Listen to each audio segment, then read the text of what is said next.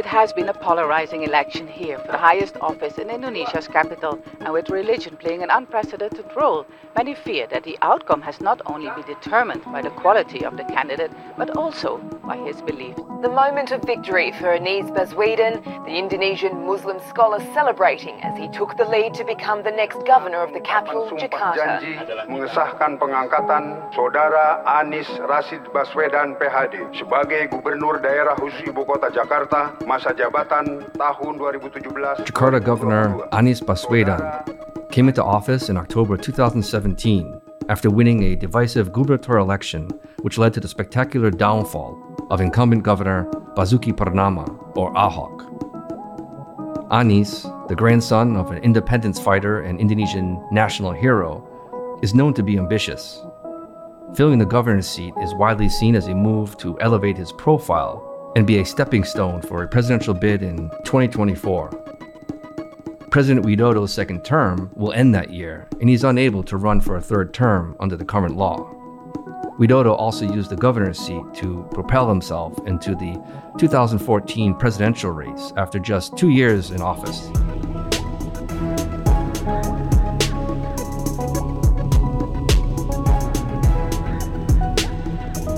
This is Indonesia in 10, where we break down important issues and topics in under 10 minutes. I'm Sean Corrigan. Anies is now halfway through his first five year term and has been adding more high profile visits in an attempt to better position himself for a presidential bid in 2024.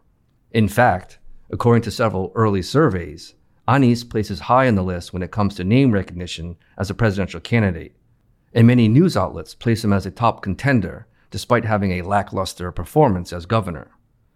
Although Anies may have high name recognition, ambitions for the presidency will likely be difficult to fulfill.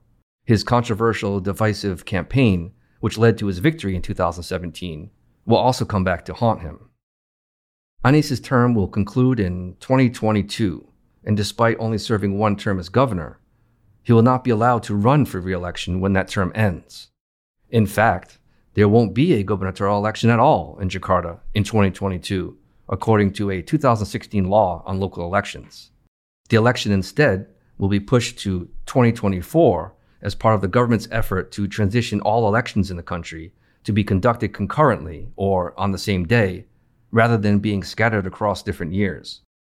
Rather than having an election in 2022, the Minister of Home Affairs will appoint an interim governor to fill the almost two year gap between elections.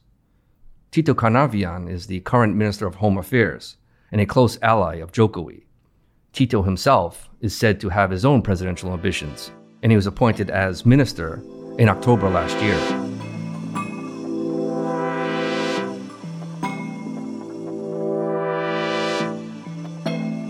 As of October 2022, Anies will lose his strategic position, power as governor, and his public exposure will be drastically reduced at an important time two years before the election, keeping him out of the public's eye at a crucial period.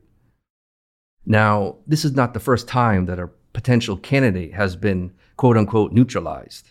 The former TNI commander, General Gatot Nurmantyo, a potential Jokowi rival, experienced a similar situation in the run up to the 2019 presidential election, when President Jokowi made the preemptive move to replace Gatot with General Hadi Tjahjanto as TNI chief in December 2017, even though Gatot was scheduled to retire in mid 2018. This left Gatot with little influence or power in the run up to the presidential election in 2019. He eventually did not run and was barely visible during that election.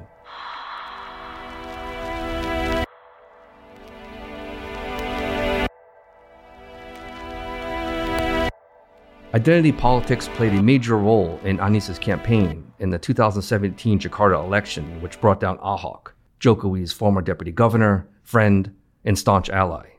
In fact, Ahok's downfall in the use of identity politics sent shockwaves through the presidential palace and through Jokowi himself, which led the president to strengthen his Islamic credentials as well as isolate or sideline his opponents and reset political strategies.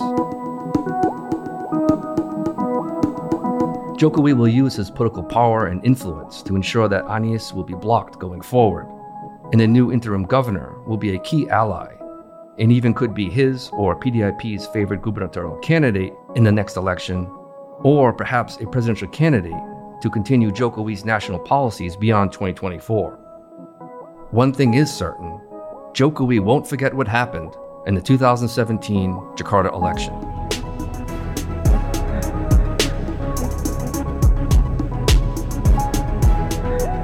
This is Indonesia in 10. I'm Sean Corrigan. Get all of our updates and articles at indonesiaindepth.com. Send your questions and feedback to info at indonesiaindepth.com. Follow my LinkedIn for additional insights and follow us on Twitter at IndoIndepth. All the links are in the episode description. Thank you for listening.